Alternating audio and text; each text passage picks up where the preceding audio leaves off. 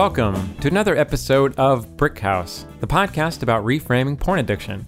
I'm your host, Ben Fraser, who also happens to be a recovering porn addict.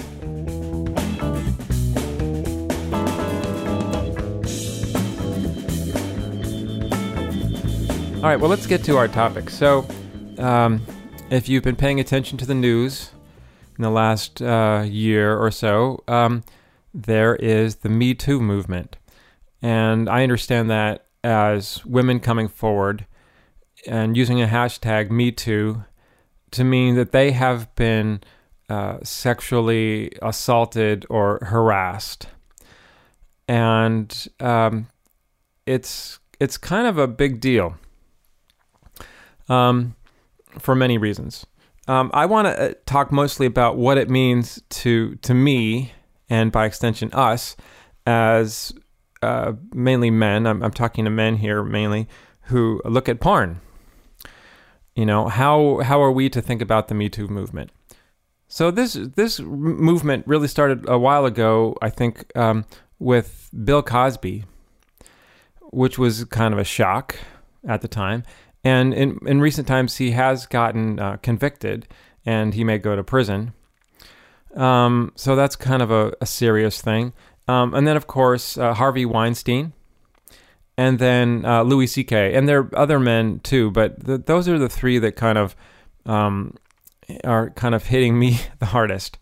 Um, uh, w- with uh, people like Bill Cosby, um, what comes up for me is is not so much the the crimes that he committed, which are kind of atrocious, but just uh, how to think about his character. You know, he's he was America's dad. He was a symbol for uh, the African American um, African Americans who like made it in show business. And what a fall, you know, when we find out that he was drugging women to have sex with them. What a terrible thing. It's impossible now to go and watch The Cosby Show or a movie that Bill Cosby was in and not think about the the things that he was doing to women, you know? Um, you know, and then we part of me wants to kind of think, well, what here is this man who's rich and famous, but he in order to to get off, he has to like drug his women so they're unconscious that's really sad because he could you know he could have sex with many different women consensually just by virtue of the fact that he's rich and famous uh, that has that has traditionally been a way to attract women be rich and famous. You don't have to be good looking or anything. You just have to have uh, rich and uh, rich and fame which is power basically. So here's a man who's extremely powerful but he needs to drug women to have sex with him. You know, one thing that comes up for me around this is that, um, you know, sexual uh, issues, addiction, problems, um, uh, you, you, know, even if you're powerful, you're not immune from them. That's for sure. Um, so I think it has to do more with like, you know, our childhood or, or whatever, as opposed to the power that we have as adults. You know, these kind of whatever, the thing that turns us on, the thing that gets us aroused, I think probably starts pretty early. Um, and so I think we can relate to that um, if we're if we're trying to quit porn. So um, so there's something interesting going on psychologically with Bill Cosby, which does not excuse the crimes that he committed. And then, of course, there's uh, Harvey Weinstein, who might be the worst uh, criminal of of the ones who have come, uh, who we've noticed lately. Um, I heard an interview by Slate magazine, which I'm going to link to, um, in which three women uh, talked about their experiences with Harvey Weinstein, and it's really chilling. Um, and I, I, recommend it. Um, not in order to scare you, but just to really understand what it's like to be a woman who is being harassed and and assaulted, and and it can take different forms. Um, you know, one of the women, uh, the the the way that she was harassed was just Harvey talking to her in a bar uh, among other, you know, in a crowd um, with with people around, And but that was still a hugely traumatic incident for her. And if you listen to the interview, you'll understand why. Um, but one thing that comes up for me around Harvey Weinstein is the fact that his MO was his uh, modus operandi was to invite a woman to his uh, hotel room and then walk around uh, wearing a robe and expose himself. And so this sounds pretty terrible when you uh, certainly hearing hearing about it from the point of view of the women. But what strikes me is that this sounds a lot like a script from a porn movie, doesn't it? Does that sound sort of familiar? Um, you know, so I have to think. I have I have no direct evidence of this, but I have to think that Harvey was influenced by pornography, and he was playing out some sort of a script. You know, the thing is that this kind of behavior sounds great in a porn movie, but in real life, it's kind of horrific. And that's kind of the point I want to make here is that um, the scripts, uh, the porn scripts, are not are not real. Okay, and w- if we're watching porn and engaging in these flights of, of fantasy, which sort of seem harmless, I think that we are taking in all of these stories and uh, assimilating them or or identifying with them on a very deep subconscious level, and then I think we bring those into our real life. You know, we expect that women. There's a part of us that will that expects women to behave in the manner of these porn actresses, and I think that's really dangerous. These men have lost their careers, um, and uh, so it's dangerous that way. But it's also, uh, you know, a crime, and honestly, I don't think it's the way that we want to be in the world. I think, you know, I would like to be treated with respect, and I'd like to treat other people with respect. And of course, that includes women. So if you're assuming, if you're taking on this idea like, well, of course, this woman wants to have sex with me, um, that is not a good idea to be walking around with in the world. And that's something that certainly uh, porn scripts promote. So I guess I just want to ask you it's like, well, how much do you think, you know, this consumption of porn is affecting how you think about women? And how can it not affect how you think about women? How can it not? So, um, so I'm saying this in order to not make you feel bad, but I just want you to think about the idea that this can be affecting you in in ways that you don't want it to it can be really kind of infecting your your thought patterns in a in an uncomfortable way.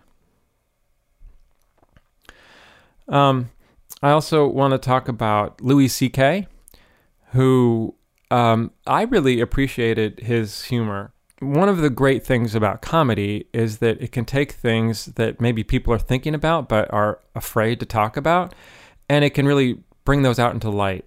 And I think Louis C.K. did that really well and he did talk about sex and pornography in a way that that I think was actually uh, useful and enlightening.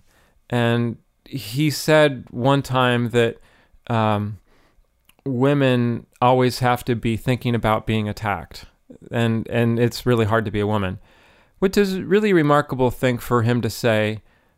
Not uh, then, but also now knowing what we what we knew about him is that he seemed like a really strong ally to women.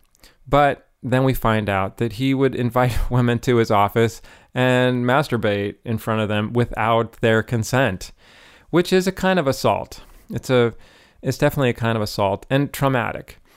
And my my first thought was like, oh man, this I really feel sad that now I can't really watch any Louis C.K uh, comedy specials anymore. I feel bad about like the loss of that.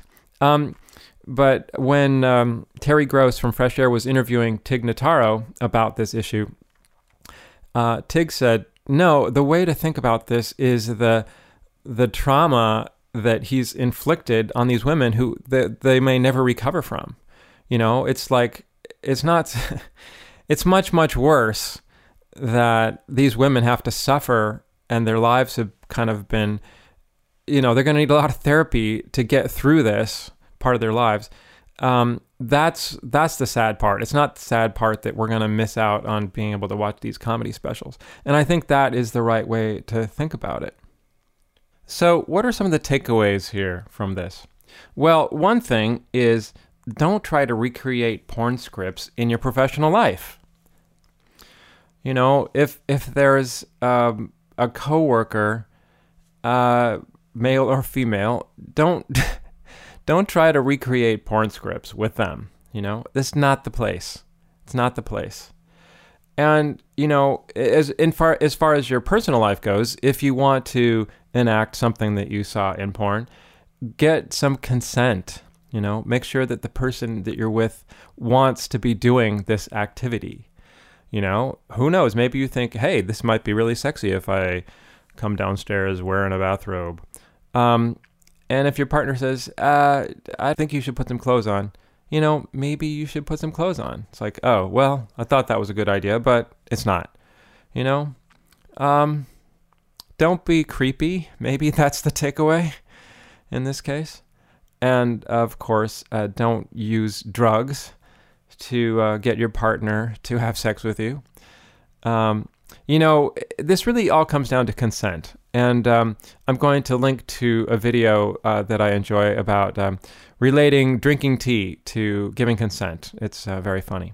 Um, but the other part is like, well, how are we to treat women? And I think one, uh, there was something in the Slate interview uh, about this question. It's like, well, men are terrified now because what if you're single and you want to ask a woman out? You know, what if you want to? Um, what if you want to date somebody? You know, can you?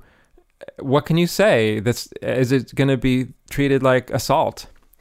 And uh, the women in this interview were actually very clear. It's like there's a big difference between the things that Harvey Weinstein did and the assumptions that he made, and you know, somebody asking a woman out. I mean, basically, if you're asking somebody out and they say no, you say, okay, thanks. Or if you're kind of assuming that somebody wants you in a sexual way and you say something to that regard and they say uh, no and then you say oh sorry i didn't i misunderstood you know you walk away basically you say sorry you walk away that was awkward i you know that's that's what you do as a person as a sexual person um, as a single person who is trying to interact with women you you apologize and walk away and that's the thing that Harvey Weinstein didn't do. And that's what makes it that's what makes it assault when you keep kind of pushing to get uh, a sexual experience when somebody says no. Very simple, very simple. Um, but the other thing is like it does make it hard for for men to to make to comment. Um, Matt Damon was interviewed about the Me Too movement, and he basically said that you know, he, he basically wanted to say that there's kind of a, a, a scale of, you know, some some guys are doing one thing, um, and some guys are doing something much worse. And he was kind of trying to say that there's a scale of behavior, and, and some are, are much worse, and some maybe uh, shouldn't be treated so harshly. Which I think is um, not a bad thing to say, but he got um, really harshly attacked on uh, social media and so it's a it, it is a bit dangerous for men to comment on on this because they will be attacked um, by women who have been hurt and traumatized um, in in and um, that's that's very hard. Um, so so I think we have to be careful as as men when we're when we're um, you know being saying something public about this. Because we we don't we don't know what it's like to be a woman traumatized. And and that's the other takeaway is that um it is really uh it is really hard to be a woman in in ways that that we as men c- cannot really ever conceive you know? And i think we just need to recognize that. And you know that even though you know i i care I really try to respect women and treat them treat them as equals and sometimes you know and not uh, not be sexist. But our culture is sexist and we have thousands of years of male dominance and patriarchy in in our DNA so um, it's almost impossible to not be sexist um, you know, if you're alive today. It's almost impossible not to be sexist. So just to realize that we are going to say and do things that are sexist without realizing it. And notice that, acknowledge that, apologize for that, try to do the best we can. Um, and of course, one thing you can do is to stop, uh, stop looking at porn. You know, stop getting involved in the narrative that that porn gives you know and even just even just looking at a at a photo you know of a woman who seemed you know looking at a photo of a woman who appears to be wanting you which is you know something that has been a turn on for me even that is is really engaging in the the narrative of male dominance and the male gaze and um you know objectification of women. So those are all pieces that um, we need to let go of if we want to be better people, better members of the human race. So that's you know it's kind of like yet another reason to give up porn, um, and it's probably not the most compelling reason um, because addiction is a very powerful thing, or compulsion is a very powerful thing. But it is one more reason to think about as you go about your journey of trying to quit porn.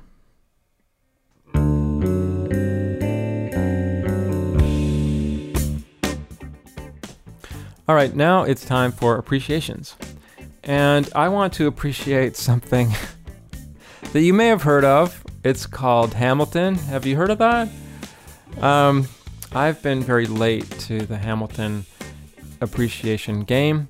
Um, but I just got uh, my my parents gave me an Alexa Echo for my birthday, and um, turns out that you can listen to the Hamilton soundtrack on that.